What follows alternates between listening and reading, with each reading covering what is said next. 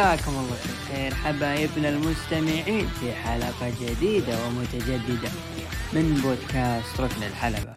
البودكاست الذي يزور مسامعكم أسبوعيا للحديث عن آخر أخبار وعروض عالم المصارعة الحرة. في حلقة هذا الأسبوع الحلقة رقم 105 معكم أخوكم عبد الرحمن أبو عوف ومن الإخراج دحيم العلي. طيب أسبوع هذا الأسبوع كان أسبوع فخم أسبوع كبير أسبوع جميل جدا هذا الأسبوع.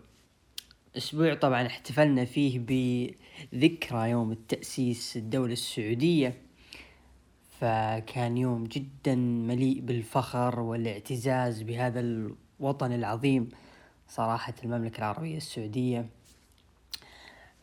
نسأل مولى عز وجل أن يديم الأمن والأمان والاستقرار في آه بلدنا الغالي وجميع بلدان المسلمين عامة يا رب العالمين. أيضا احتفلنا سوية بخبر يعني خرافي خبر أسطوري جميل جدا لشخص يعني صعب إنك تقدر توصفه سوى أنه ظاهرة كل العصور والأزمان. خبر دخول الأسطوري The Undertaker قاعة مشاهير ال WWE لعام ألفين واثنين وعشرين.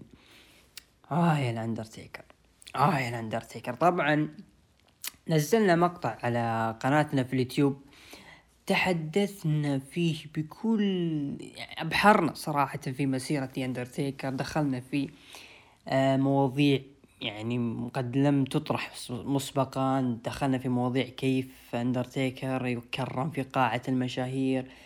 طبعا بقيادة آه، أخونا الغالي العزيز آه، المكتب البشرية وأهلان والصوت الجميل الباريستا وأخواننا المستمعين والمتابعين. فيديو جدا جميل يعني ساعة و18 دقيقة. أعتقد إنها ما تكفي للنجم الأسطورة The Undertaker لكن هذا أبسط شيء ممكن نقدمه للأندرتيكر. يعني أنا بس قريت الخبر يعني مثل ما قريت خبر خروج ميسي من برشلونة كذا قعدت تبحر في ذكرياتي مع The Undertaker وكيف كنا نخاف وكيف كنا يعني الكوابيس اللي كان يقدمها يعني أكثر يعني يكفي The Undertaker صراحة إنه أول مباراة تابعتها كمصارعة حرة كانت أندرتيكر ضد Batista في WrestleMania 23 واستحالة أنسى اللحظة الأسطورية في عرض Super ShowDown 2020 لما فاجأنا The Undertaker وظهر في العرض. يا فاتكم الصراخ يا فاتكم انفجار مني أنا شخصيا. لأني ما كنت متوقع ابدا. كنت فاقد الأمل إنه ممكن The Undertaker يرجع. لكن الحمد لله The Undertaker ظهر وانصرعت فعلا في هذيك اللحظة. لكن للأسف جوالي ذاك الوقت كان هواوي به طفى شحنه فمنعني إني أصور ذيك اللحظة الأسطورية. ف no problem يعني الحين مع الآيفون العز. المهم ما ودنا ندخل في هذه المواضيع الجانبية علشان لا نزعل أحد. كل الجوالات على عيني وراسي. طبعا قبل ما نبدأ البودكاست حاب أوجه تحية غالية للشخص اسمه علي. طبعا هذا الشخص يا أخي سوى لنا معروف كذا حلو مميز كذا. قلنا إيش تبغى بس اكافئك هو طبعا كذا رماها كذا. قال لي أنت كبودكاستر مفروض تقول لي إنه بودكاستر وتشكرني. قلت أبشر نهاية الأسبوع بينزل لك بودكاست شكر. فهذا شكر لك وتحية لك يا أطلق علي بالكرة الأرضية. هذا بس حصري لعلي أوكي؟ يستاهل. طيب. خلصنا من ال... شفتوا كيف الأسبوع كان فخم يا شباب؟ أسبوع جميل جدا. نروح الآن مع الأخبار عالم المصارعة الحرة. بداية مع خبر من Fightful يقول لك إنه الاستثنائي AJ Styles جدد عقده مع ال WWE AJ Styles أنا بالنسبة لي كنز موجود في ال WWE وكرت ورقة رابحة استحالة. ال WW تحطه في سيناريو يفشل. من جد هذا النجم يعني كلمة روعة قليلة في حقه كلمة جمال قليلة في حقه. أنا أنا مستغرب صراحة يعني قدره كيف ماشي مع ال WWE. أول ظهور له كان على لقب ال WWE. بعد سنة في نفس المهرجان لعب على لقب ال WW والسنة اللي بعدها إلى رام يعني من رام بال 2016 إلى رام بال 2018 إيج ستايلز كان بطل الدبي دبليو إي.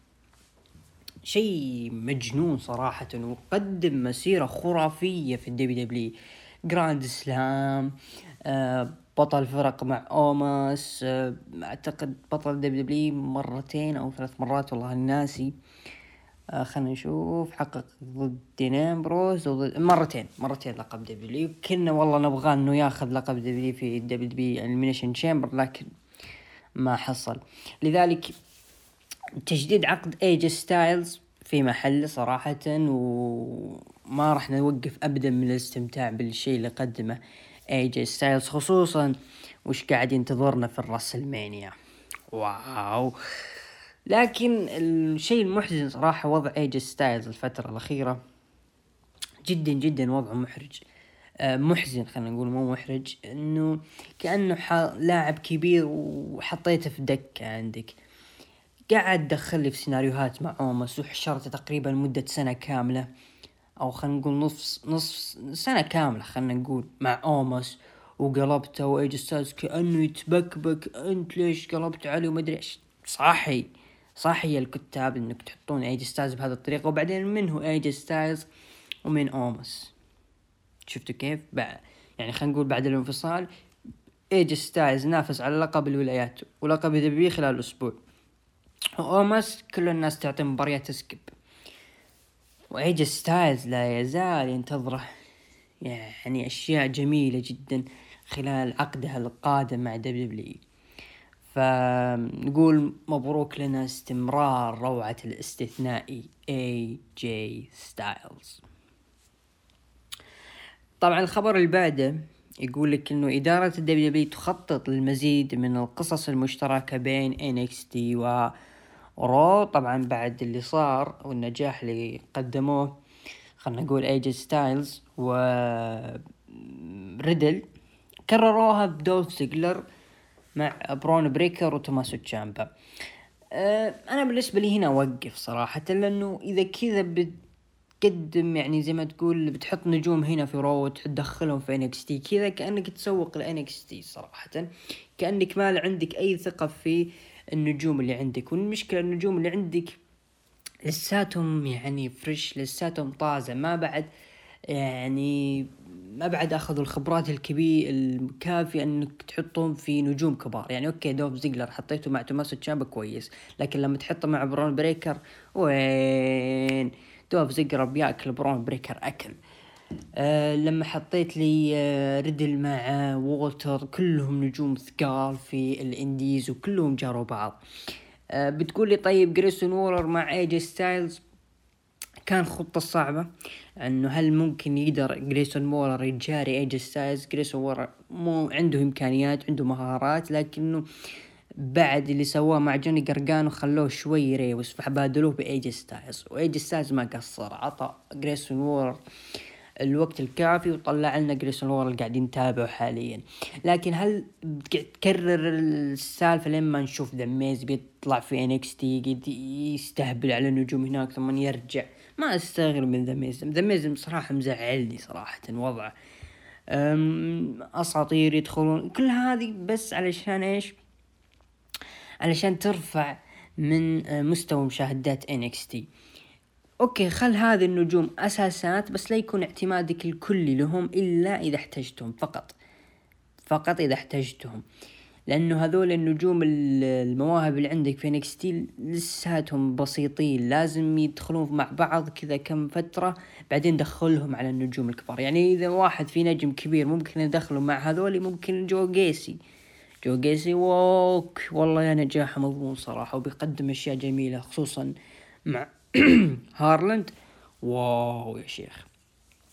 نجيها نجيها إن شاء الله الفكرة اللي قاعدين يطبقونها الدبليو دبليو خصوصا مع توماسو تشامبا. إن كطريقة إنه إنك تعلم الجمهور ال casuals عن توماسو تشامبا وتحاول تطلعه قوي علشان لما يظهر في العروض الرئيسية ما تحتاج تبنيه من البداية وتخليه يخسر يفوز على jobbers لا لما يظهر في العروض الرئيسية يكون عارفين الناس هذه منه منه توماسو تشامبا خابزينه خبز نفس تقريبا كيفن اوينز لما دخل مع جون سينا تقريبا نفس الطريقة. ولا وإلى الآن كيفن اوينز الناس تناظر له إنه وحش كاسر قاطر ولا زال الناس تنتظر له. ف تقريبا راح يكون هذا الفكر اللي قاعد الدبليو دبليو تحاول توصل له لكن الهدف الأساسي أكيد هو رفع من مستوى مشاهدات NXT خصوصا 400 ألف قبل أسبوعين. وديم والله. طبعا آه، عضو قاعة المشاهير بوب راي دادلي آه، صرح إنه آه، يجب أن يتم تكريم أندرتيكر لوحده في قاعة المشاهير هذا العام هذا العام. ويكون الحفل كاملا حوله. طبعا هذه النقطة تناقشنا فيها في مقطع اندرتيكر وتقريبا الكل بإجماع يتفق أنه لابد أنه أندرتيكر يكون له حفل كامل وتخصيص ليلة كاملة في قاعة المشاهير. سواء مصارعين مشجعين محللين نقاد كلهم يتفقون أنه لابد يكون للأندرتيكر ليلة واحدة كاملة ويستحق تماما. يستحق يستحق الرجل.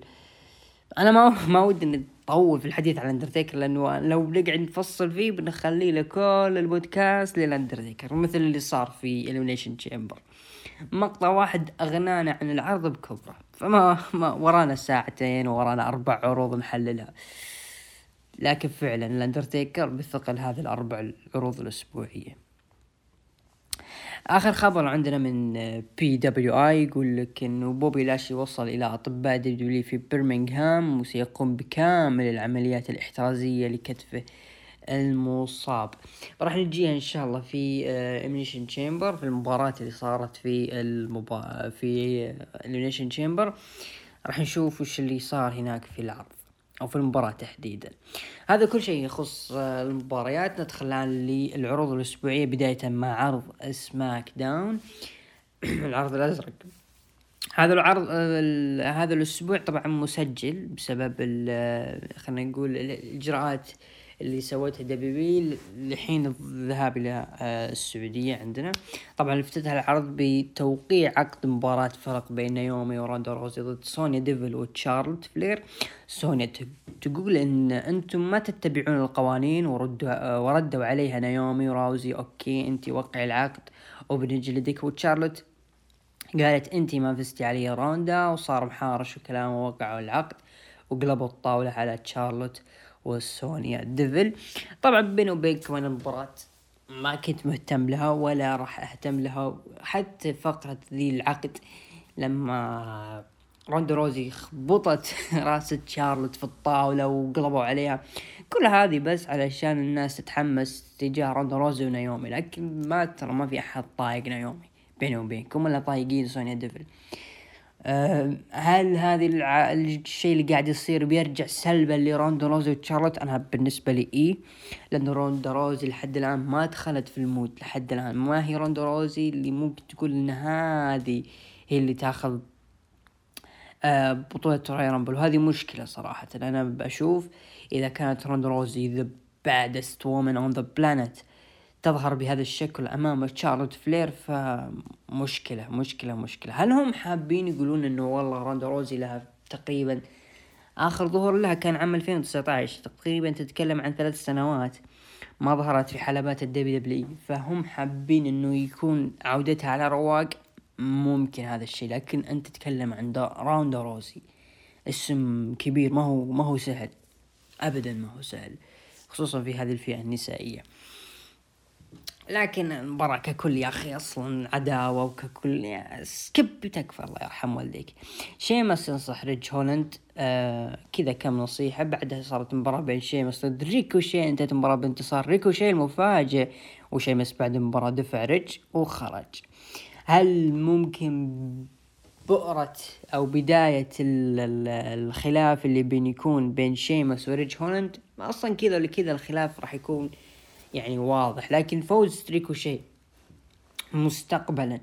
هل ممكن نشوفه يدخل في عداوة أو ياخذ فرصة على لقب القارات في نفس الوقت؟ آه، ريج هولاند وشيمس ممكن نشوفهم في في آه، لقب القارات. أنا أتمنى صراحة لأنه بنجي إن شاء الله لقب القارات والحديث معه لكن أنا لما جيت أراجع نفسي وأقرأ العرض فعلا ريكوشي وشيمس وريج هولاند وسامي زين لابد يكون لهم مقعد أساسي في الرسلمانيا لابد لابد مرة.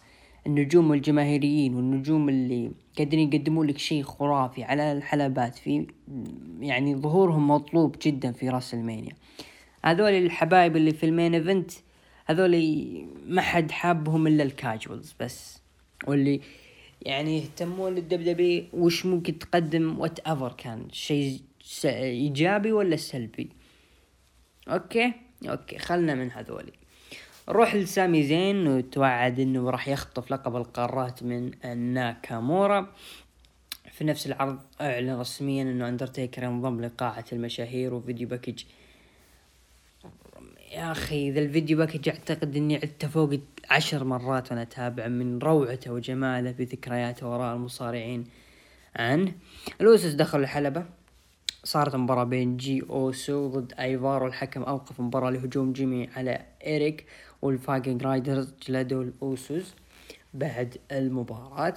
درو ماكنتاير في الحلبة تكلم عن الأشياء اللي صارت له ويتوعد بجلد مادكاب موس لكن دخل هابي كوربن دخل مع مادكاب وقال أنت متنمر يا درو وكيف أنت ملهم للأطفال وأنت كذا ومادكاب قال أنا بنهي اللي بيننا ونضحك عليك إذا رجعنا من غرفة الإقصاء وعطى نكتة ودرو توعدهم يا أخي في شيء غريب صراحة مادكاب موس لاحظته خصوصا بعد اللي صار مع ال Chamber إنه داخل في ال mood مع درو ماكنتاير. كذا أحس إنه داخل مع ال mood. ما هو يعني متمسك بشخصيته لكن داخل مع mood درو ماكنتاير. فهذه نقطة حلوة صراحة في مع مادكاب. يعني ممكن لو تحطه مع أي نجم كبير أو نجم متوسط أو حتى نجم jobber قادر مادكاب إنه يمسك مع خط. نفس تقريبا مات ريدل. مات ريدل مات ريدل. شفناه فيديوهات الإنستغرام حق ناتاليا. على طول بس شاف ذولي يرقصون المزمار. على طول دخل معهم مات ريدل في الجو. أحس مادكاب موس نفس الطريقة. لما تحطه مع أي نجم مصارع كذا قدامك راح يدخل معه في ال mood وراح يقدمون أشياء حلوة. وأشياء خلينا نقول جيدة ما هي حلوة لأنه درو ماكنتاير ماد كاب موس. لك عليها صراحة وهي في سبيل ماكنتاير بالدرجة الأولى. والسبب وجود هابي كوربن ال... البارون.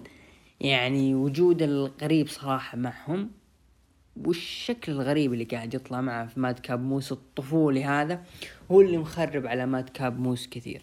ولا بالنسبة لي لو جينا نطالع ماد كاب موس وانتقاله في الشخصيات وكذا أنا أشوف ماد كاب أفضل من هابي أو ساد كوربن. وش هابي كوربن؟ ساد كوربن.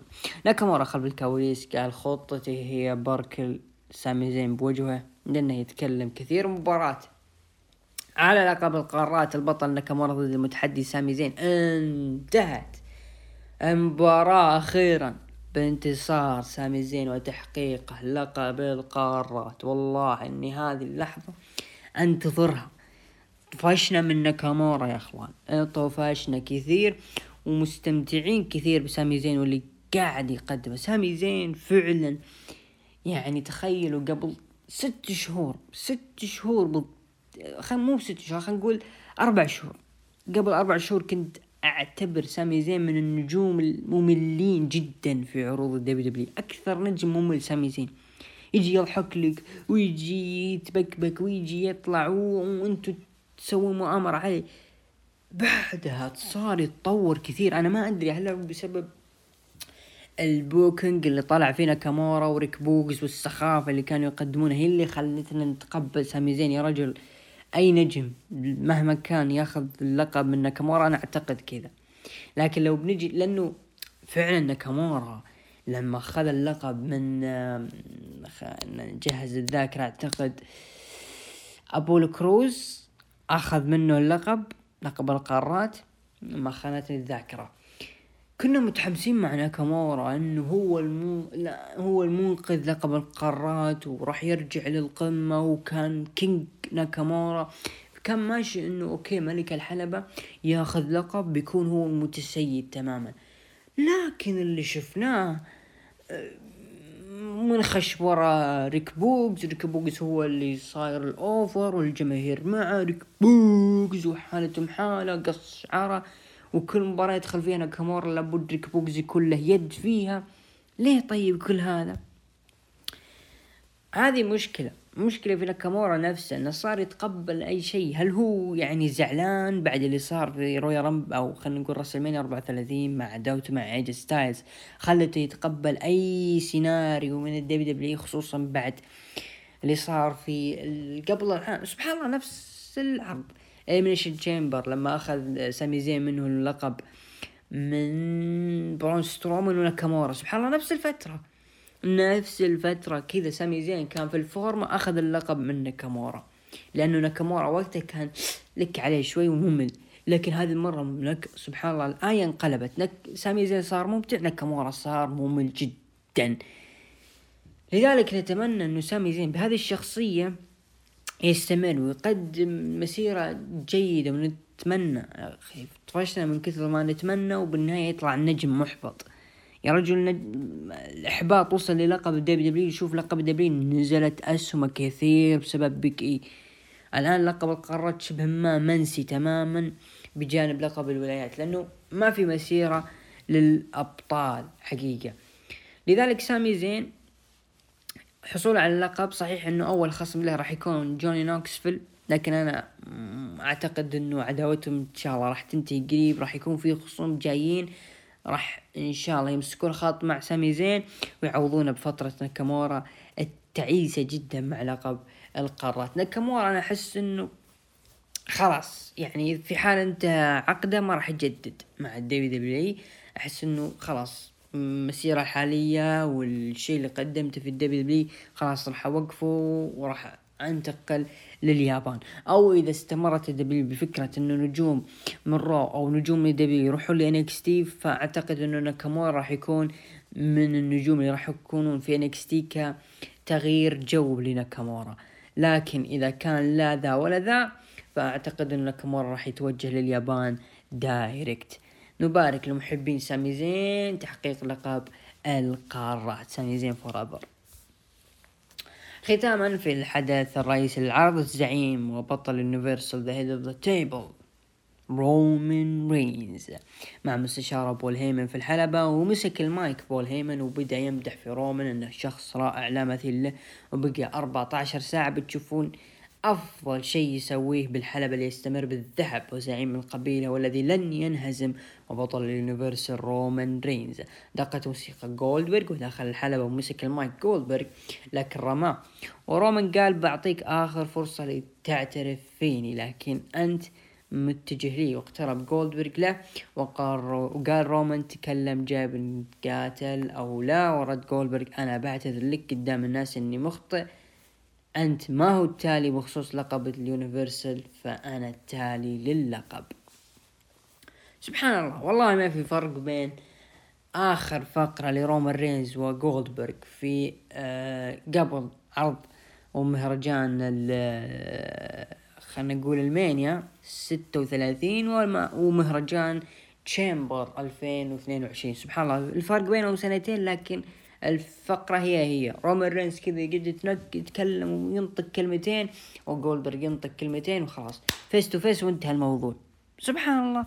هذه عداوة الأحلام اللي مشغلنا فيها فينس مكمان و spear ضد spear بالنهاية نجي لل chamber. ال chamber والله ضايق كلنا كلنا زعلانين من اللي قاعد يصير مع ال Elimination Chamber هذا كل ما يخص عرض SmackDown لهذا الأسبوع نروح لتقييم المستمعين. طبعا أعطوا من تسعة إلى عشرة عشرين في المية ومن خمسة إلى ثمانية أعطوه ستين في المية وأقل من خمسة أعطوه عشرين في المية. أيضا أنا تقيم SmackDown هذا الأسبوع خمسة آه، من عشرة والنسبة الأكبر تروح لسامي زين. طبعا شهد عرض SmackDown لهذا الأسبوع مشاهدات بلغت مليونين ومئتين ألف مشاهد بارتفاع عن الأسبوع الماضي.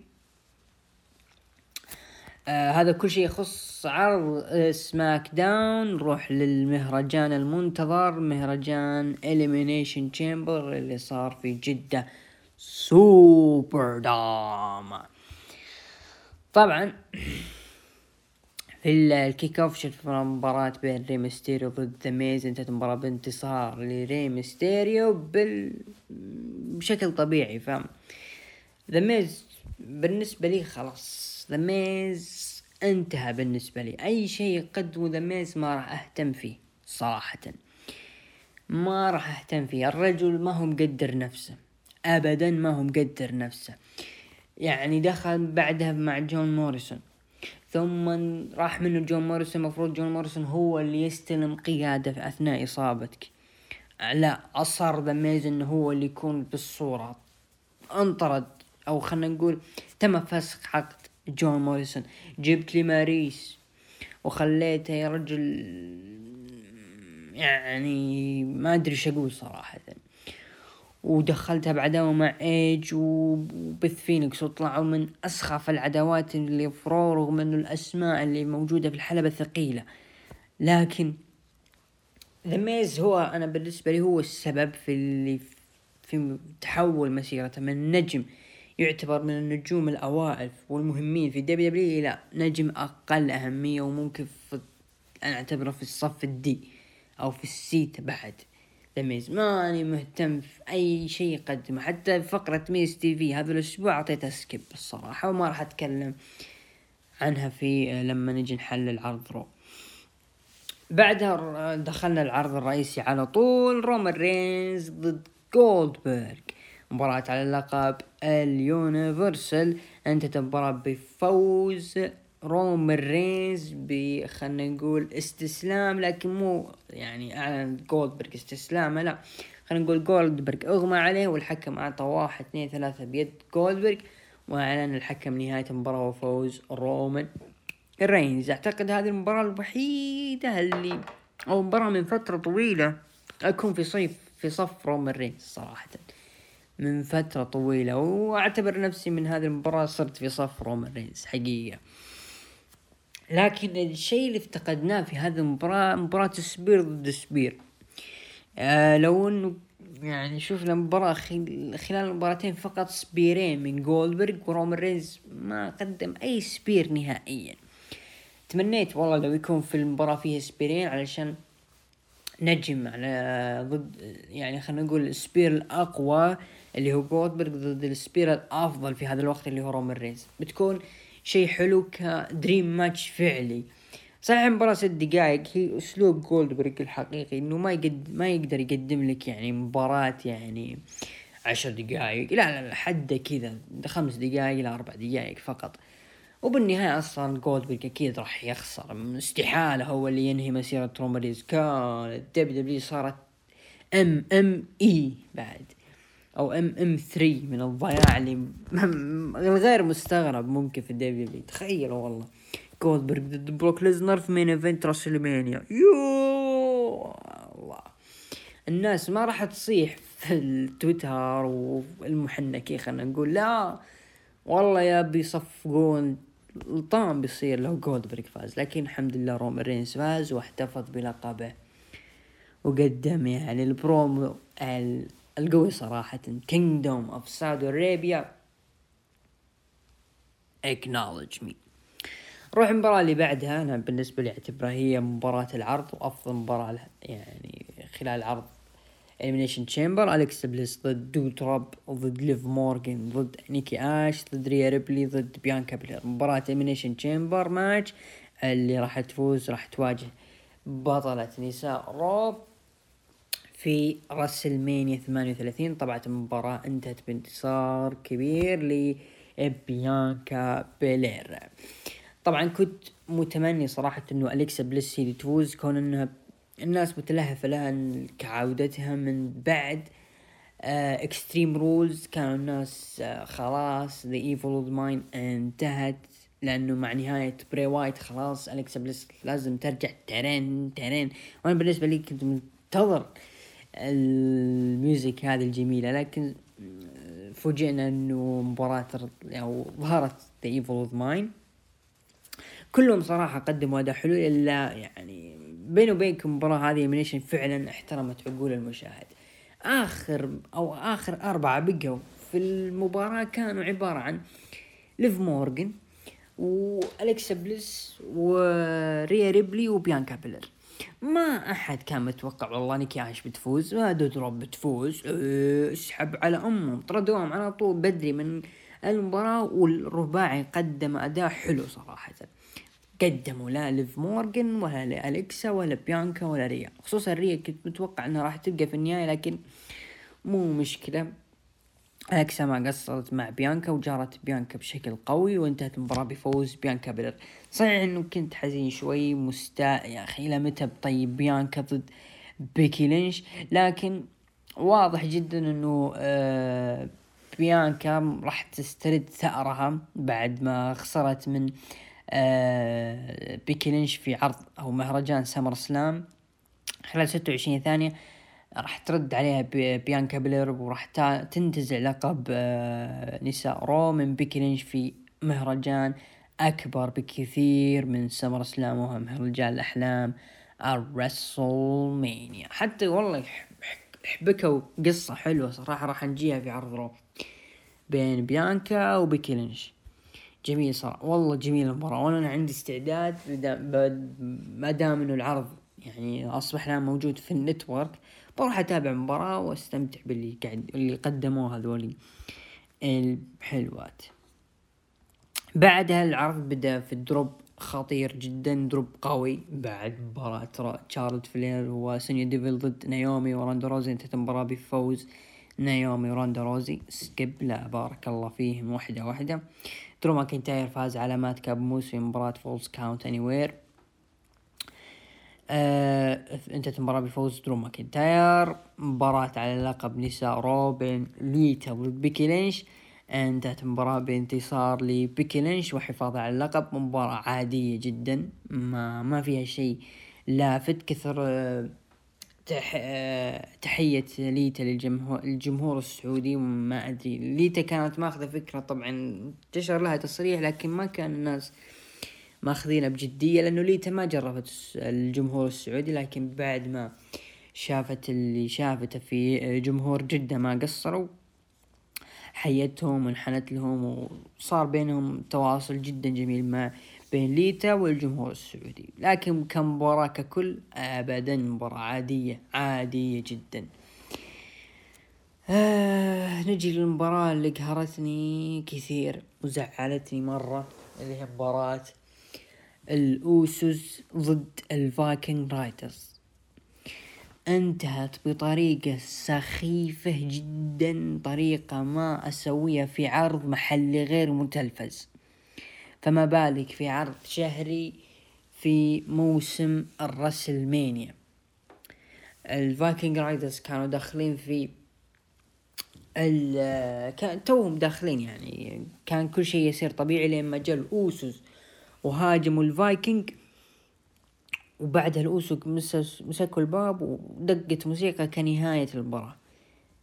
ليه ليه ليه هذا التعامل السخيف بيد دبليو دبليو؟ ليش هذا التعامل الغبي جدا؟ الأوسوس والفايكنج رايدرز مباراة أحلام يعتبر من أفضل الفرق في roster الدبليو دبليو. هم الأفضل. الأوسوس والفايكنج رايدرز تطلعهم في مباراة في elimination chamber ما لعناها لكن تطلع بهذا المستوى السخيف. سخيف جدا وعقم فكري جدا غبي من اللي كتب المباراة واللي وضع المباراة في card العرض. يا أخي إذا عندك card عندك أربع ساعات مباراة في أكثر من مباراة ممكن تملي فيها مباراة وتبعد ال card مو شرط تحط عشرين ألف مباراة. خربت علينا هذه المباراة. المنتظرة الصراحة أنا كنت منتظرها من فترة. انتهت بهذا الشكل السخيف. بصراحة اللي كاتب عرض سماك داون أنا لو عند لو أشوف الحين ذي الزمزمية اللي عندي كذا افقع وجهه قهرني جدا.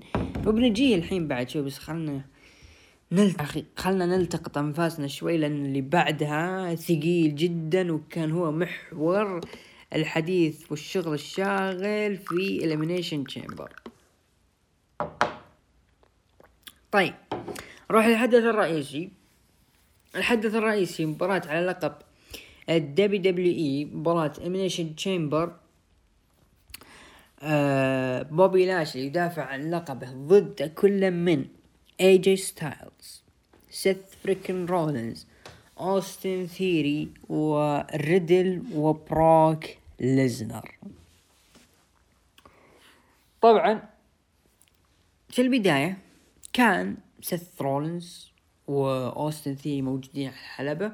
شفنا آه إصابة بوبي لاشلي. طبعا الخبر اللي في البداية يقول إنه بوبي لاشلي كان أصلا مصاب من آه تقريبا Day 1 ولعب ضد بروك ليزنر في الرامبل رغم إنه مصاب وحقق لقب الدبليو أمام بروك ليزنر.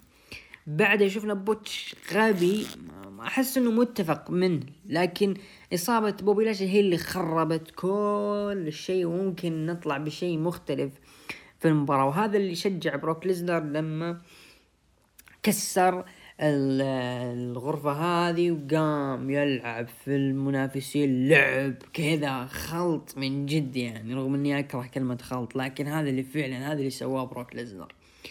لكن ال WW وقعت في خلط خلط.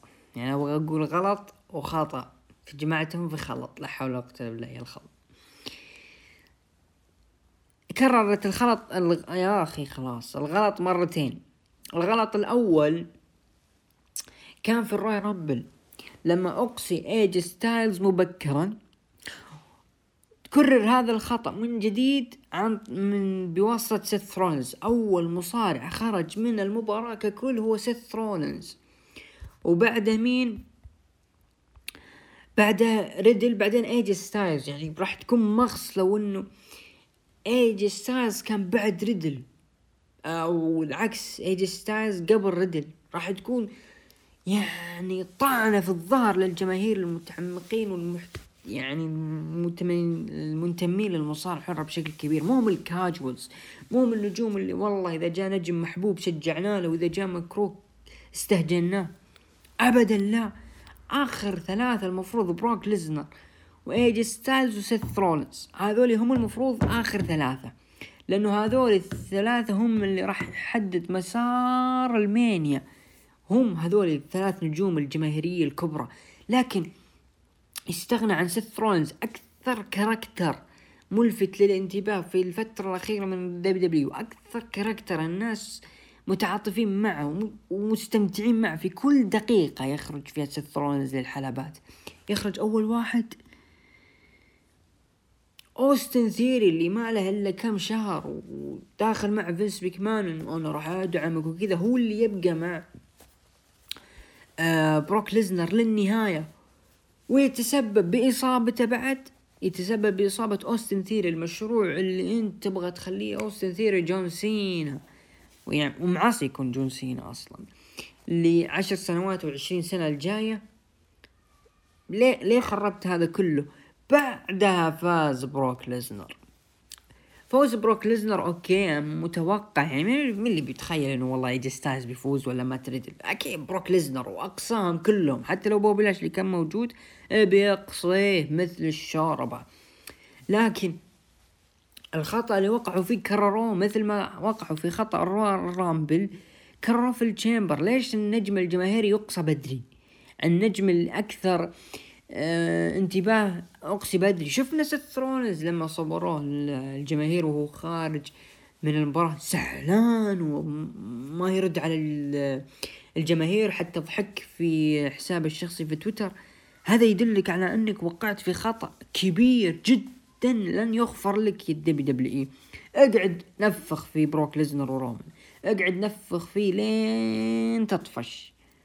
هذا الخطأين اي جي ستايلز ال Rumble وسيث رولينز. في ال Elimination ما راح ينساها الجماهير. في أسوأ موسم WrestleMania شفته بحياتي. هذا أو هذا أسوأ موسم صراحة. يعني بروك ليزنر أول شهر في Day 1 بطل WW ال Rumble خسر WWE وفاز بال Rumble Elimination Chamber فاز بلقب ال WW. ال WrestleMania الله يستر لا ياخذ لقب ال Universal. يعني كم لقب؟ واحد. يعني هو في Day One كان بيلعب في مباراة لكن كنسلت تحطوه في ال WW. ال Rumble مباراة لقب Elimination لقب ال WrestleMania لقب. أربع شهور أو أربع عروض شهرية متتالية. بروك ليزنر ينافس على اللقب مباراة لقب. ويفوز فيها هذه no way مستحيلة وطعنة كبيرة في ال W لأنه أصلا مستحيل إنه بروك ليزنر يفوز على رومان. في ال Mania ويكسر. يكسر سلسلة رومان the head of the table. استحالة إنه بروك ليزنر part timer على طول أول ما يخلص ال Mania بيمسك السيارة على طول المزرعة بيرجع يكرف عمره من جديد ويقطع اللحم. لكن لأنه فعلا خلال هذه المدة من يناير إلى فبراير حتى إلى ال Mania كان في نجوم كثيرين يستحقون دقيقة دقيقة كبيرة ينعشون فيها مسيرتهم ليش يا W توكم تصحون لما أعطيتوا سامي زين لقب القارات من ناكامورا؟ الآن رجعتوا نجم بعد ما أصيب أوستن ثيوري وعوضتوه بنفس النجم. وبروك ليزنر في booking. والله لو underdog ما تبني زي كذا. لو تبني underdog كبير والناس بتتحمس معه ما راح يكون زي كذا. ابدا ابدا ابدا. يعني أنا فعلا حسيت ب بعض الأشخاص اللي عاصروا بروك ليزنر من عام 2002 وزعلانين على بروك ليزنر. بروك ليزنر عام 2022 سوى شيء قاعد بروك ليزنر يسويه ثلاث سنتين من 2002 ل 2004 سوى بروك ليزنر كل شيء خلال شهرين فقط. damn damn مرة. لأنه فعلا كانت المفروض المباراة تطلع بشكل قوي. okay أوستن ثيوري ترى قدم أداء يعني ما نقدر نظلمه لكن ما هو يعني تخاطر بنجوم كثار بحجم سيث رولنز واي جي ستايلز. واي جي ستايلز الحين توك تجدد مع عقده. وسيث رولنز الحين زعلان. حرام حرام تضيع مثل هذه النجوم الكبار علشان money يعني. أوكي سووا كل شيء عشان الفلوس لكن اوه ال Chamber. والمشكلة تدري إيش اللي يقهرون تدري إيش اللي يقهر يا شباب؟ إنه الجماهير مستانسة. الجماهير سواء الأمريكية أو اللي هناك مستانسين باللي باللي صار. يعني ما راح تتعب نفسها وتطلع سيناريوهات علشان بس ترضيني ولا ترضيك يا عزيزي المستمع. وعندها أصلا عشرة آلاف مشاهد وحاضرين العرض وما شاء الله يشجعون بشغف. فخلاص ليش أتعب نفسي؟ دام الناس مستمتعين. هذا هو منهج ال WW وهذا المنهج اللي خلاها صافي الأرباح مليار دولار. يا ساتر يا شيخ. هذا كل شيء نشف ريق يا أخي؟ خلصت. بيالة الشاي من كثر ما قهرتني العروض خصوصا التشامبر هذا كل شيء يخص التشامبر نروح الآن لتقييم المستمعين. طبعا نروح لتقييم المستمعين. طبعا أعطوا من تسعة لعشرة ثلاثة عشر في المية ومن خمسة إلى ثمانية تسعة وثلاثين في المية وأقل من خمسة أعطوا ثمانية وأربعين في المية. عرض Elimination أنا أعتبره أعطيه اثنين بالمية اثنين بالمية اثنين من عشرة لأن اثنين بالعشرة كلها تروح في مباراة ال Elimination النسائية. قدم مباراة أفضل بكثير ونهايتها أفضل بكثير من اللي صار في ال Elimination Chamber طبعا على طار ال Elimination Chamber آه قبل ما نقفل ملفه طبعا سوينا فيديو المقابلات مع الجماهير مع الأخ العزيز الغالي الباريستا عبد الرحمن نقابل فيه الجماهير. شيكوا على قناتنا في اليوتيوب واستمتعوا بالمقابلات جدا جميلة صراحة استمتعت وأنا طالع فيها صراحة. خصوصا إنه قابلنا هناك أينشتاين فروحوا شيكوا عليه و... أعطونا رأيكم في المقطع. طيب الحين بيقعد يزعل علينا. طيب معليش يا أينشتاين. آه هذا كل شيء يخص مهرجان Elimination Chamber روح بعدها للعرض الأحمر عرض ال Raw. عرض ال Raw. طبعا افتتح العرض بطل ال W الجديد الوحش بروك ليزنر. وما وشكر جماهير آه، جنوب كارولاينا لكن قاطعه بول هيمن وتبادلوا السباب لكن بول قال بصفتي مستشار رومان رينز البطل البطل الحقيقي في الاتحاد أعلم انك يا بروك آه، بطل وطوال عشرين العام اللي عملت فيها معك حتى وصلت لتكون في الحدث الرئيسي. بطل ضد بطل لقب ضد لقب والفايز يأخذ كل شيء. لكن يا بروك ما راح تصل للحدث الرئيسي كبطل لأنك ستدافع عن اللقب. في عرض محلي بتاريخ خمسة مارس في قاعة الشهيرة ماديسون سكوير جاردن ضد بوبي لاشلي. رد عليه بروك وقال يا بول أنت تعلم أني أحترمك رغم اللي حصل لكن تعلم أني في وضع من المفترض أن أكون فيه. رد بول طيب راح نشوفك في ماديسون سكوير جاردن ورد بروك ليزنر راح نشوفك لأنه أصلا ما في بول بدون بروك. آه كل شيء كان ماشي عادي لكن أنا بالأشياء الملاحظات اللي لاحظتها في العرض إنه واضح جدا إنه بول هيمن خلاص راح يمسك خط مع رومان رينز. ابدا ما راح يقلب على رومان رينز ويدخل في صف بروك ليزنر. يعني أوكي من Day One مو من Day One من Crown Jewel. كنا نقول إنه ممكن بول هيمن يلعب على الوتر الحساس هل هو يروح مع رومان رينز ولا يروح مع بروك ليزنر؟ لكن واضح جدا الانقلاب اللي صار لي. آه ضد بروك ليزنر في ال Royal Rumble. واضح جدا إنه بروك بول هيمن في صف رومان رينز. الحدث الثاني والملاحظة الثانية في البرومو هو آه العرض المحلي راح يقام بتاريخ خمسة مارس. الله لا يعيد عرض. آه قصدي الله يعيد التاريخ في قاعة ماديسون سكوير جاردن بوبي لاشلي. هل فعلا بوبي لاشلي جاهز إنه يدافع لقبه أو يحاول أو يلعب خلينا نقول rematch ضد بروك ليزنر. ما أدري هل بروك ليزنر يعني بيوافق لو خسر اللقب ضد بوبي لاشلي في ذاك العرض؟ ما أعتقد صراحة بروك ليزنر راح يحافظ على اللقب وراح يبنون مباراة الحلم التاريخية اللي راح تبقى في الذاكرة. winner take all لكن هل ممكن يعوضون الجماهير بوبي لاشلي بالشيء اللي صار إنه مو هذا بوبي لاشلي المفروض يطلع في مباراة ال Chamber؟ لكن ككل ما أعتقد إنه بروك ليزنر راح يخسر اللقب علشان بوبي لاشلي ولا علشان الناس اللي حابين بوبي لاشلي لا لا لا, لا. بروك ليزنر راح يحافظ على اللقب وبيستمر مع لل Mania وبيخسر قدام رومان رينز وتشوف رومان رينز ماسك اللقبين وممكن يتوحد ال roster اللي من من متى وأنا أروج إن ال roster راح يتوحد؟ من يناير؟ تقريبا من يناير وأنا قاعد أقول إن ال roster راح يتوحد.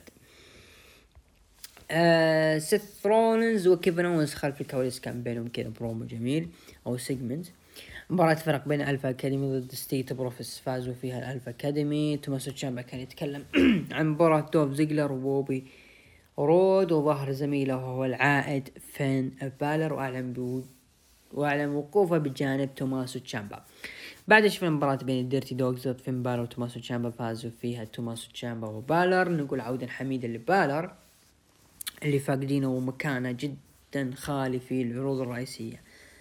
بالر يا بالر يا بالر أقسم بالله إنه نجم جماهيري لكن ال W ما استغلته ليومكم هذا. ابدا ابدا خصوصا بعد الطاعة اللي سووها في ال Demon. فين بالر أقسم بالله يا هو مختفي من جد. مرة مختفي. ريا ريبلي لعبت مباراة ضد نيكي آش فازت فيها أحسن فكتنا من نيكي trash. آه، فقرة Miz TV صراحة أنا اعطيتها skip ماني مهتم فيها ابدا ولا اللي قاعد يصير بين ري ميستيريو ودومينيك. يعني دام إنه النجم الجماهيري اللي أشغلنا فيه ذا ميز بيكون هو لوجن بول فليش أقعد أهتم لذا ميز و Miz TV والشيء اللي قدمه ذا ميز؟ طقتنا طقك انت ولقبين ال WWE اخذتهم وأشغلتنا فيهم. بعدها شفنا مباراة بين ديمين بريست ضد شيلتون بنجامين فاز فيها ديمين بريست واعلن عن تحدي والخصم هو فين؟ بالر. طبعا المباراة راح تكون في الأسبوع القادم في عرض Raw. عرض Raw الأسبوع الجاي راح يكون عرض منتظر الصراحة Raw فين بالر ضد آه، ديمين بريست على لقب الولايات. ما أدري هل تنتهي المباراة بفوز؟ أحس إن المباراة تنتهي DQ. راح آه، يستخدم ديمين بريست أسلوبه المعتاد إنه ما راح يخسر إلا بال DQ علشان فين بالر تطول عداوتهم ل WrestleMania. فين بالر أيضا راح ياخذ لحظته في WrestleMania وراح ياخذ لقب الولايات من ديمين بريست. من الحين حرق فين بالر راح يصمل لين WrestleMania وراح ياخذ لقب الولايات. لازم لازم. زي ما قلت واعيد واكرر النجوم اللي عندهم شعبية كبيرة والناس يعني حابينهم زي اي جي ستايلز سيث رولنز فين بالر نقول ريدل مو مشكلة. وراندي هذول لازم هم يختمون أو يكون لهم قوة في WrestleMania السنة هذه. لابد يعني معلش ديمين بريست آه آه أي نجم كذا صغير أوستن ثيري ريدل لا ريدل جماهيري قوي مرة. أي نجم كذا صاعد أوستن ثيري توماس تشامبا أيضا معليش يعني مع احترامي لك. ما هو وقتك الآن إنك تأخذ لحظتك في WrestleMania ابدا. لابد النجوم الجماهيريين اللي يحبونهم ال casuals بعشق لابد يكونون لهم لحظة جدا خالدة في WrestleMania لأن هم فعلا اللي راح ينقذون WrestleMania بالنسبة لي. آه لذلك توقعات المباراة اللي راح تصير الأسبوع القادم تنتهي بال DQ وتستمر بناء المباراة لين WrestleMania وفين بالر يخسر أو يفوز بلقب الولايات المتحدة الأمريكية. أه بعد دخلت بيانكا بلير وتحدثت عن فوزها بغرفة الإقصاء وكون أن خصمتها هي بيكي. أه فهي جاهزة. دخلت بيكي لينش وقالت جميل إن أه إنك يا بيانكا أصبحتي ممن يتصدرون مهرجان WrestleMania ولكن تذكري إني أول واحدة ردت بيانكا بيلير قالت صحيح إنك الاولى لا الأول في ال main event النسائي لكني أفضل من وأفضل مؤدين في ال WrestleMania في ال main event ذاك. قالت okay أنت أفضل لكن أنا أنهيت الليلة بلقبين. الأول لم أخسره من ثلاث سنوات والثاني فزت به خلال ست قبل ست شهور ضدك خلال ستة وعشرين ثانية. ردت عليها آه، شو اسمه هذه بيانكا بيلر. okay بعد SummerSlam رجعت من البداية من الصفر وبقيت إلى آخر منافسة في ال series وانتصرت في غرفة الإقصاء ردت بيكي لا تلعبين دور الضحية أنا لن أكون الضحية والجميع هنا يكرهني كما أكرهك. وانتهى ال segment هذه القصة فعلا ممكن أقتنع ليش فوزوا بيانكا بيلر. في غرفة الإقصاء علشان تواجه بيكي لينش. هذه فعلا ممكن أقتنع فيها إنه بيانكا بيلر راح تاخذ لحظة جدا ضخمة في WrestleMania معليش يعني قاعدين الفلة اللي شغلتونا إنه والله بيانكا بيلر هي نفس جون سينا 2005 سنتين على التوالي تاخذ لحظة كبيرة. تستاهل. أي نجم كبير ياخذ لحظتين كبيرة وشاد على نفسه خلال فترات. طول العام فهو نجم يستاهل له لحظات وله يعني كل شيء كبير كل شيء ضخم. فعلا مو كل نجم بعد. النجوم هذول النادرين هذول هم اللي فعلا يستحقون لحظات خالدة ومنهم بيانكا بيرل وجون سينا وغيرهم. لا تقول لي رومان رينز مع احترامي. ترى ثلاث سنوات في WrestleMania ما له أي فايدة. لا WrestleMania 31 خذها منها سرقها من سيث رولينز. ولا WrestleMania تربل إتش تربل إتش ساعد رومان باللي هيبي لكن الجمهور ما هو طايق رومان رينز. آه الطامة الكبرى و فعلا الله لا يذكرها بالخير ضد أندرتيكر. آه أندرتيكر. شوف مو قلت لكم لو بقي نتكلم عن أندرتيكر بنرجع من جديد. فكنا يا أندرتيكر الله يرحم والديك. لكن خلنا نرجع للقصة من جديد إنه ممكن بيانكا بلر تستعيد خلينا نقول تثأر للي صار في مباراته في ال SummerSlam خسرت خلال 26 ثانية. ما نقدر نقول إنه والله بيانكا بتفوز خلال 26 ثانية لكن أنا أحس المباراة 26 ثانية ضرب ال double حقه كم تقريبا؟ 42 يعني دقيقة ممكن تخلص عليها بيانكا بيلر. Why not بعدها صارت مباراة بين بيانكا بيلر ضد دودروب فازت فيها بيانكا بيلر وبشكل مفاجئ عاد النجم الأسطورة عضو قاعة المشاهير the Rated R super super حمار ايج وتكلم عن ذكرياته الجميلة مع مهرجان SummerSlam أعلن عن تحدي مفتوح في WrestleMania ضد أي شخص يعتقد أنه الأفضل في ال business وفي القت... والقتال ضدي سيبقيك خالدا في الذكرى. جدا جميل جدا جميل آه، استعراض إيج لمسيرته في الرسلمانيا من البداية يعني ذكر إنه هو كان في البداية مع لما تابعوا رسلمانيا ثلاثة مرورا لرسلمانيا ستة أو ثمانية والله ناسي. آه لا لا ستة ستة. WrestleMania ستة التيمت وورير ضد هولك هوجن ترى كان ايج من الحضور. يعني ما شاء الله من event ضخم صراحة. آه إلى وصولا اللي صار من Money in the Bank في WrestleMania واحد وعشرين وأيضا تصدر WrestleMania ضد اندرتيكر ففعلا مسيرة ايج خلال المهرجان جدا ضخمة جدا قوية. لذلك الخصم اللي راح يواجه في WrestleMania وضد في التحدي المفتوح لابد يكون نجم فعلا يستحق مواجهة ضد ايج في WrestleMania. والحديث عن من؟ عن الاستثنائي اي جي ستايلز وهذا السبب اللي فعلا يخلي آه إيج يبدأ هذه العداوة أو ال storyline حق هذه القصة ببرومو جدا قوي إنه أنت اللي راح تواجه إيج تراك بتواجه نجم غير طبيعي مو هو سهل ابدا. لا تقولوا لي كودي. كودي والله بدري بدري برا بدري هل؟ أنا أحس كودي تدرون متى بيظهر؟ بيظهر في الشهر اللي راح يظهر اللي راح AEW يروجون فيه. آه عرضهم الشهري اللي هو يعتبر أكبر عرض لهم اللي هو Double or Nothing هنا كودي في حال وقع مع ال WWE أنا لازلت غير مقتنع إنه كودي في ال WWE لازلت إنه راح يكون في AEW لكن لو فكرنا فيها شوي وقلنا إنه والله كودي راح خلاص راح يوقع مع ال WWE الظهور الأول راح يكون في شهر ماي. سجل يا تاريخ. شهر ماي هنا راح يظهر كودي راح يرجع ال WWE لكن حاليا خصم إيج إيج في WrestleMania هو اي جي ستايلز. انتهى النقاش. النظرات اللي قاعد يقدمها إيج صراحة إيج. وأندرتيكر تكفون المركز التدريبي. المركز التدريبي يا أخي البروموهات اللي قاعدين تقدمونها طريقة سرد الشخصية هذه ما يفعلها إلا أساطير بحجم إيج. وذي اندرتيكر الحدث الرئيسي مباراة فرق ال RK-Bro لعبوا مباراة ضد سيث رولينز وكيفن أونز انتهت المباراة بانتصار وفوز سيث رولينز وكيفن أونز. وانتهى العرض بهذه الطريقة. نروح الآن لتقييم المستمعين. أعطوا عرض هذا الأسبوع من تسعة لعشرة أربعين في المية ومن خمسة لثمانية أعطوا سبعة وأربعين في المية وأقل من خمسة أعطوا ثلاثة عشر في المية. عرض Raw ترى والله صراحة كان من العروض الممتعة صراحة هذا الأسبوع. عرض يعني حلو صراحة أعطيه أنا ستة من عشرة. هذا كل شيء يخص عرض هذا Raw هذا الأسبوع. طبعا عرض Raw هذا الأسبوع سجل مشاهدات بلغت مليون وثمانمية وخمسة وعشرين.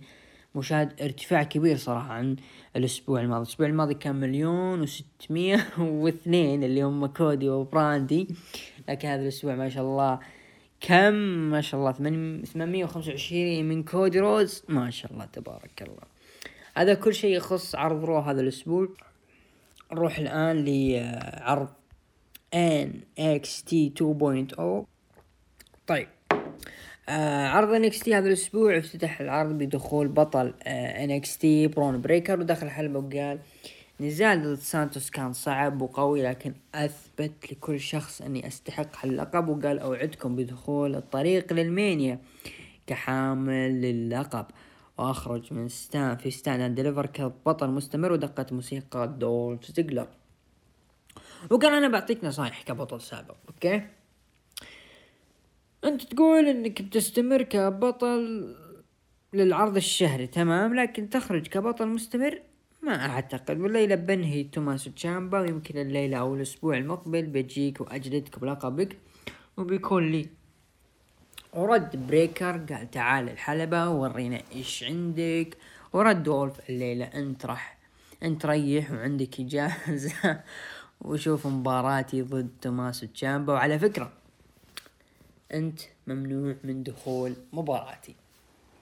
بالله رأيكم يا شباب في ال ال الأسلوب اللي قاعد يظهر فيه دولف زيجلر. ما هو مختلف تماما عن اللي ظهر في العروض الرئيسية. مرة مختلف مرة مختلف. لذلك دولف زيجلر آه، برضو نفس الشيء ناكامورا. في حال إنهم هذول النجوم اللي ميؤوس منهم في العروض الرئيسية ما راح يقدمون لك شيء. انس انس لو تقعد تعطيهم آمالك كلها.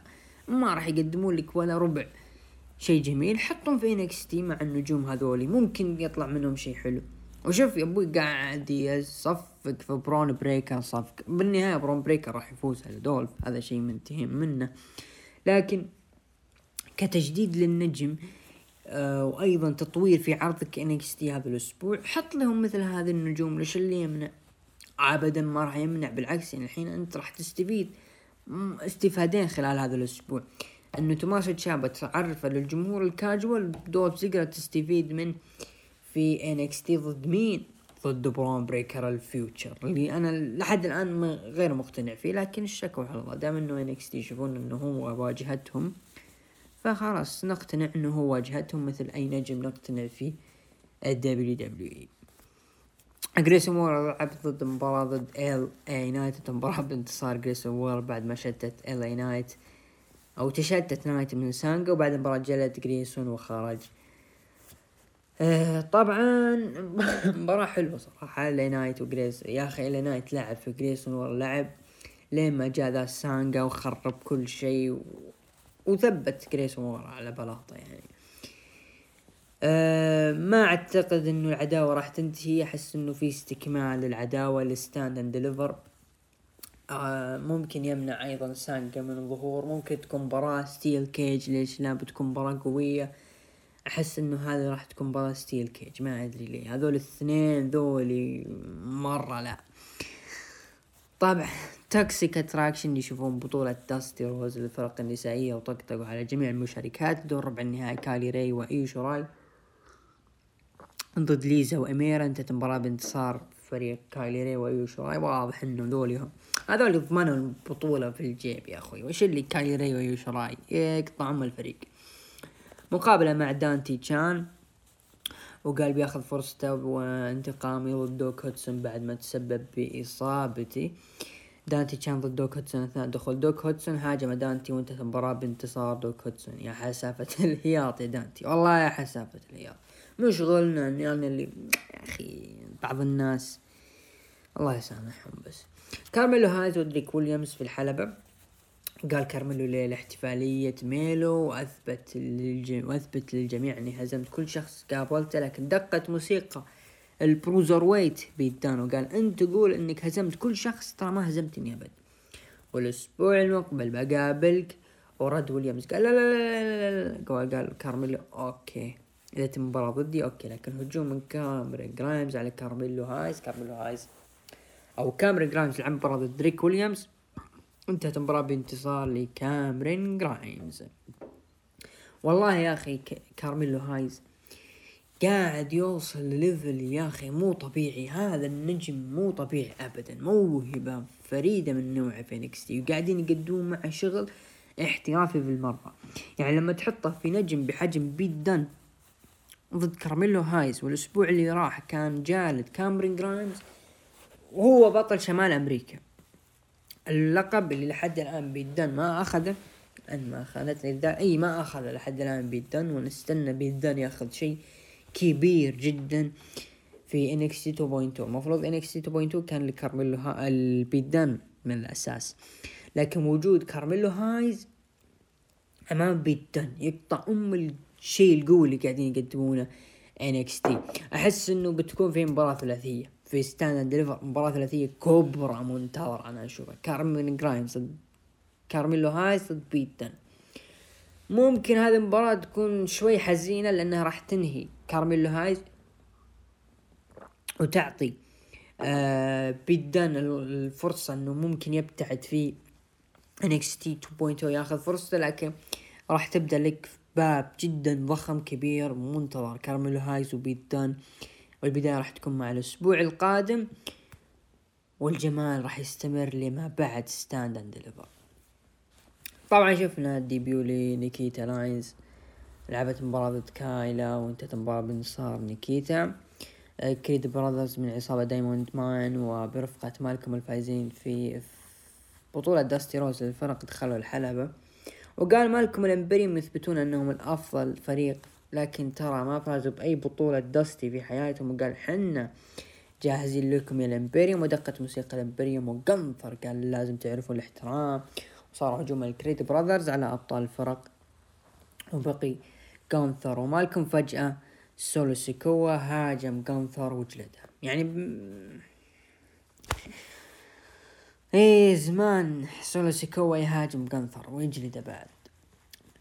بشكل عام يا أخي مالكم بيفنز والله اللي قاعد يقدمه مع ال Creed Brothers وال Diamond Mine بشكل عام والله شيء كبير ويستحق التحية. هو اللي فعلا مدير أعمال ناجح. إذا كان يعني من العام الأعمال اللي من جد الأفضل في المجال في الوقت الحالي بجانب بول هيمن. بول هيمن مالكم بيفنز غيره ما فيه. مع احترام لدان لامبرت ذاك اللي يزاعق في AEW ازعاجه أقسم بالله إنه كنا يعني أذان كنيسة ما يقارن ابدا باللي قاعد يقدمه مالكم بيفنز مع ال Imperium. يا أخي شوف قاعد أو ال Creed Brothers. قاعد يقدم ال Creed Brothers بشكل قوي ويدمر ال Imperium اللي معهم جنثر اللي هو وولتر. وال Imperium يا أخي في level level الراقين وهذول ال level اللي ما تفرق معهم. فشايف كيف الربط في القصة الجميلة هذه وال يعني Stand Deliver إلى متى منتظرك جدا خصوصا هذه المباراة ال Creed Brothers وال Imperium. راح تكون هي مباراة العرض أنا أشوف مباراة العرض يعني عندك مباراتين الآن عليهم الحماس وعليهم الدفع بشكل كبير. ال Creed Brothers وال Imperium والمباراة الثلاثية شمال أمريكا اللي هي بيت دان وكارميلو هايز وكاميرون جرايمز. جد وبيتا الناس ومحبين NXT راح ينجنون عليه. لكن يجيك سولو سيكوا ويجيلك جانثر يا رجال. أبعد بس تكفى.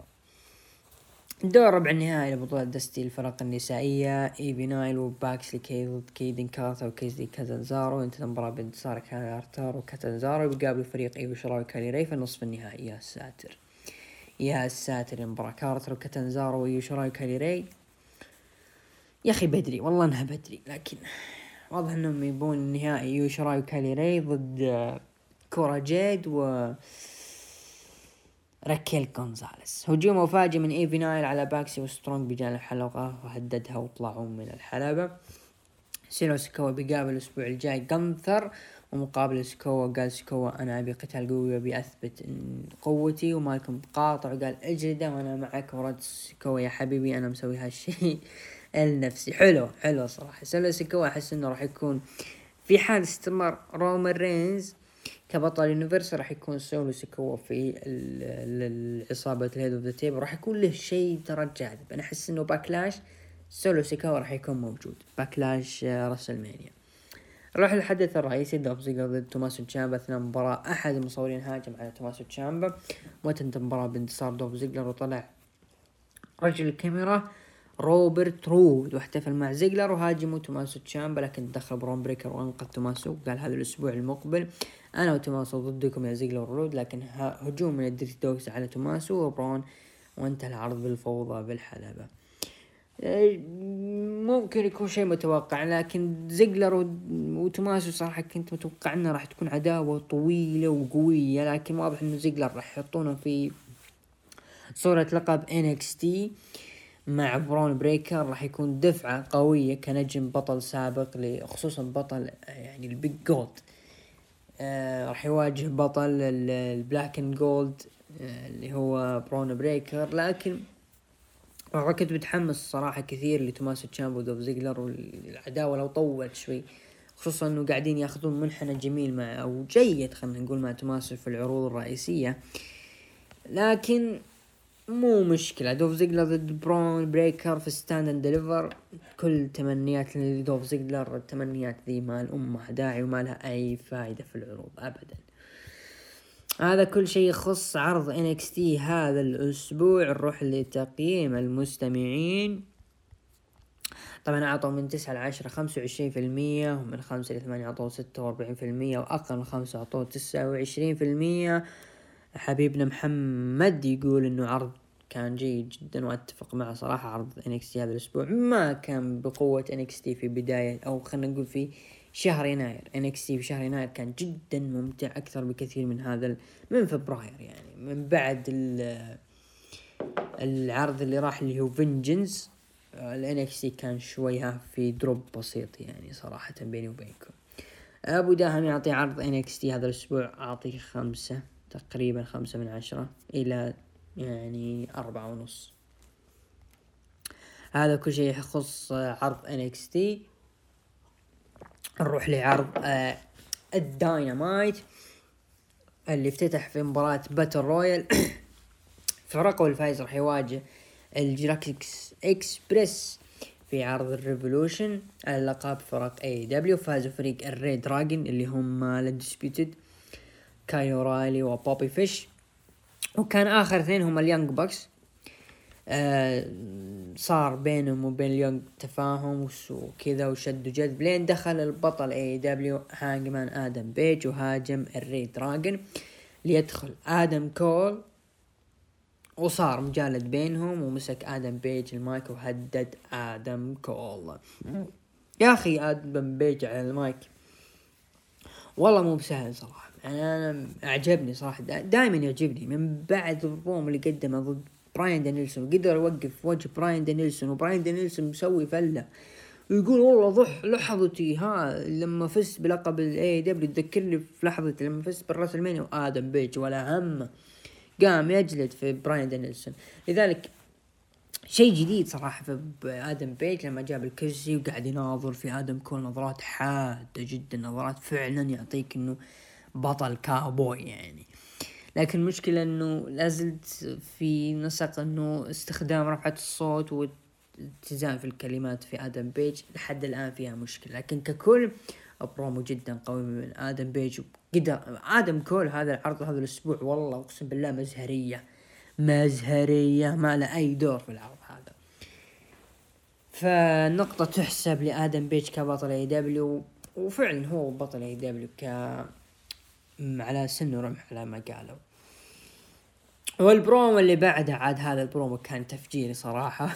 جدا تفجيري. دخل ماكسويل جيكوب فريدمان MJF وقدم برومو عاطفي وتكلم ان الصورة اللي التقطتها في عام 2007 أثرت علي بشكل كبير مما جعلني أحب المصارعة وأحب AEW وسي إم بانك هو الأفضل في العالم وهذا الطريق سيؤدي إلى أن أكون أنا الأفضل في العالم. وفي ديسمبر 2013 تعلقت أكثر وأكثر في سي إم بانك وأصبح قدوتي في عام 2024 قد تغادر وأنا بالقمة.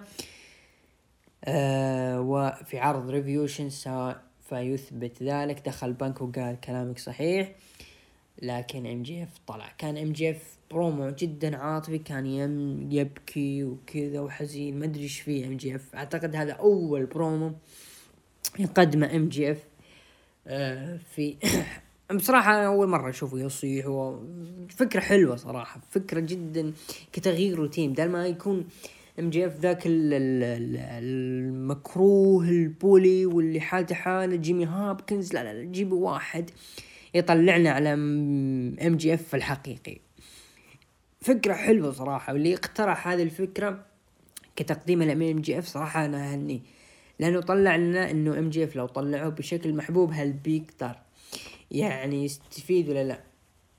هل بينفع يعني؟ هو كهي الأفضل لكن كبرومو العاطفي هذا اللي قدمه صراحة استمتعنا فيه بيني وبينكم. يعني قدر MJF قدر يعني يجذب انتباهي طول البرومو حتى يشوف الجماهير لما صفقت ال MJF فعلا اقتنعوا إنه هذه موهبة كبيرة مهمة جدا في AEW بغض النظر كان كمكروه ك bully يقهرك مستعد تكسر الشاشة بس عشان ما تشوف MJF ولا حتى محبوب. تقعد تبوس الشاشة وانت يعني تتابع ام جي اف لكن لازال ام جي اف يذكر تاريخ 2024 اللي هو التاريخ اللي راح ينتهي عقده مع إي دبليو والدبليو دبليو يعني تخطط إنه يكون هذاك عام هو عام التوقيع مع MJF. ما أدري لا زال MJF يستخدم نفس السلاح المتكرر إنه يا أعطوني فرصة ولا ترى بأقلب عليكم وبروح للاتحاد المنافس. ولا ننسى إنه أكبر اسم لحد الآن الناس تتكلم عنه إنه راح يروح ل الدبليو دبليو إي. وأنت تتكلم عن مين؟ تتكلم عن كودي رودز والقادم مين MJF. فطقتين بالراس توجع يا AEW وجايبين لك مين؟ الحين بنشوف. طبعا في بداية العرض كان في آه، مقابلة بين براين دانيلسون كان يطقطق على داني غارسيا وداني غارسيا رد عليه وقال إنه أنا مستعد للتحدي وهددوا فريق 2.0 بعد المباراة صارت مباراة فريق House of Black ضد باك وبنتاغون اوسكورو أعتقد اسمه كذا. صراحة دخول بنتا كان جدا خرافي جدا حلو صراحة. بنتا ذا أقسم بالله يعني إنسان فاصل. طبعا أنت المباراة بيفوز بنتاغون وباك لكن بعد المباراة هاجموا برودي كينج وملكاي بنتا وباك وتطفي الأنوار ويظهر نجم جديد اللي هو بودي ماثيوس اللي كان معروف في WWE باسم بادي ميرفي. آه لكنه هاجم. بنتاغون وانضم لعصابة ال House of Black مباراة جدا حلوة استمتعت فيها صراحة. هذه المباراة جدا جميلة. أعتبرها أفضل مباراة هذا الأسبوع. آه، دور بودي ماثيوس مع آه، ال House of Black. قد نقول إنه هو الوجه المنور الوحيد في هذه العصابة المظلمة. ممكن يطلع منه شيء حلو صراحة لأنه بودي ما آه، بودي ماثيوس أو بودي ميرفي في هذه الأشياء الجانبية لما ما يكون عليه التركيز يطلع منه شيء حلو. نذكر اللي صار مع سيث رولنز لما كان بجانب آه لما كان بودي ميرفي بجانب آه، سيث رولنز كان بودي ميرفي جاذب للاهتمام بسبب الاغلاط اللي كان يسويها سيث رولنز بشخصيته المختار. لكن الآن دور أكبر ودور شوي ثقيل آه، ظلامي جدا مع ال House of Black اللي هو الستر بلاك وملكاي بلاك وبرودي كينج فهذا راح يكون منحنى جديد لبودي ماثيوس. لكن إذا طلع من House of Black أنا أعتبره زيادة لل roster وكأني أشوف يعني roster 2 و 5 Live موجود في AEW فعلا. بودي ماثيوز وقبله شو اسمه ذاك توني نيس وليو رش خلاص وباك موجود يا أخي باقي بس يجيبون هذاك البريطاني الابيض وش اسمه gentleman gentleman والله نسيته اللي الابيضوني مرة نسيته والله كان في فئة 205 Live باقي هو براين كندريك بعد خلاص سو عرض AEW ثاني تسمى 205 Live ولا سمى 365 وحطه لك في AEW خلوا لفئة ال cruiserweight وانتهى الموضوع. شفنا بعد video package لي آه بريت بيكر وثندر روزا. دخل إيدي كينغستون وكريس جيريكو. إيدي كينغستون قال وش اللي قاعد يصير؟ يقصد أغنية Judas لما كانوا يرددون الجماهير رد كريس إني أنا أتيت لأتكلم لك لسنا في حر كلاب رد إيدي قال نحن لسنا في رياضة ترفيهية نحن مصارعين. قال إيدي إذا كنت تصارع فأنت لست ممتع يعني إذا أنت تصارع بشكل ممتاز فهذا لا يعني أنك ممتع. وعندما سمعت إنك وقعت مع الاتحاد كنت أتلهف رؤيتك وعندما شاهدتك عرفت إنك أفضل jobber موجود. في الاتحاد. وبعد جلد عنيف من ايدي كينغستون طلب مباراة ضد كريس جيريكو. صراحة والله بروم قوي بروم قوي جدا. أنا ما مالي خبرة في مسيرة ايدي كينغستون لكن لما شفته في AEW صراحة مجرم الآدمي مرة مجرم. لكن مسيرته في AEW يا أخي مشكلة إنه كثير ينبطح الكثير من المصارعين قليل مرة أشوفه يفوز. لكن صراحة اللي لما شفت طلع عداوة كذا بين سانتانا وورتيز وفعلا أقنعني إنه سانتانا وورتيز ترى أنتم ضايعين بسبب إنكم لازلتوا في دائرة ال inner circle الآن شفناهم طلعوا من ال battle royal.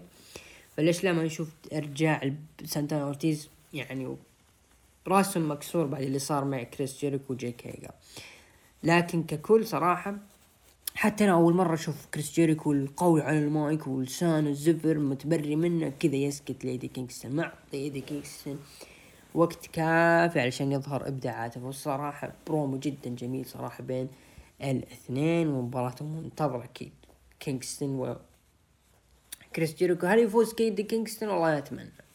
لأنه كريس جيريكو خلاص بيني وبينكم خلاص. يعني سواء فاز ما راح يستفيد كثير في اي دبليو خلاص مسيرته انتهت بالنسبة لي. حان الوقت إنه ياخذ فرصته ايدي كينغستون ريكي ستارك للدارك أوردر فاز. ريكي ستارك صار بين محارش جديد بين الباكس والري دراجون. كرة جيد كارجيل دافعت عن لقب تي بي إس ضد باني فازت جيد كارجيل. الحدث الرئيسي براين دانيلسون فاز لعب ضد آندي غارسيا فاز براين دانيلسون. بعد مباراة فريق 2.0 هاجموا براين وفزع على جون ماكسلي. مما آه، جون وبراين دانيلسون قال إذا أنت تبغى مباراة بيننا في Revolution فالمباراة رسمية.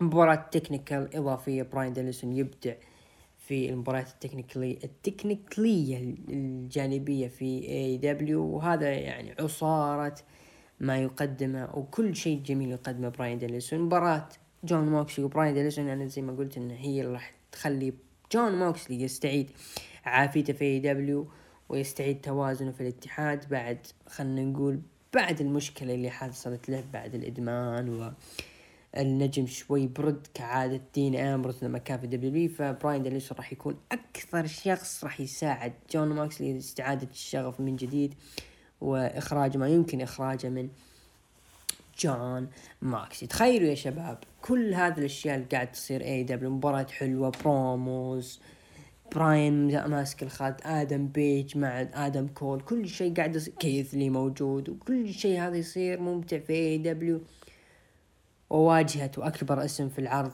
لا يزال في العيادة اللي هو كيني أوميجا هذا نهاية عرض AEW هذا الأسبوع. طبعا ما جت المشاهدات بسبب إنه إحنا نسجل يوم الخميس ودايمايت يبث يوم الخميس فما ما وصلت لي لحد الآن المشاهدات. لكن روح للتقييم أعطوا من تسعة لعشرة ثلاثة وثلاثين في المية ومن خمسة لثمانية أربعة وأربعين في المية وأقل من خمسة أعطوه ثلاثة وعشرين في المية. نعطي العرض سبعة من عشرة تقريبا لستة من عشرة. نروح لعرض الأسبوع SmackDown ثلاثين في المية مع Raw ثلاثين في المية NXT عطوه عشرة في المية وأيضا داينامايت عطوه ثلاثين في المية. يعني Raw و SmackDown. وداينامايت متشاركين في العرض أو في النسبة. الأفضل في هذا الأسبوع لكن أنا أشوف إنه Raw Dynamite كانوا جدا ممتعين صراحة محتار من أفوز لكن أنا أروح لداينامايت هو أفضل عرض هذا الأسبوع. أه فكنا من اللي صار في Elimination Chamber أه وإلى هنا نصل إلى ختام حلقة لهذا الأسبوع. أتمنى أنه يكون بودكاست خفيف جميل لطيف. ما أدري وش صار على برشلونة يا رب يفوز إن شاء الله. يا رب يفوز برشلونة بإذن الله إنه راح يفوز. آه، أتمنى أن أكون وفقت في تقديم بودكاست جميل ورائع وممتع. وسامحوني إذا حصل مني أي تقصير. كان معكم عبد الرحمن أبو عوف ومن الإخراج دحيم العلي. نراكم إن شاء الله الأسبوع القادم. دمتم بألف سلام.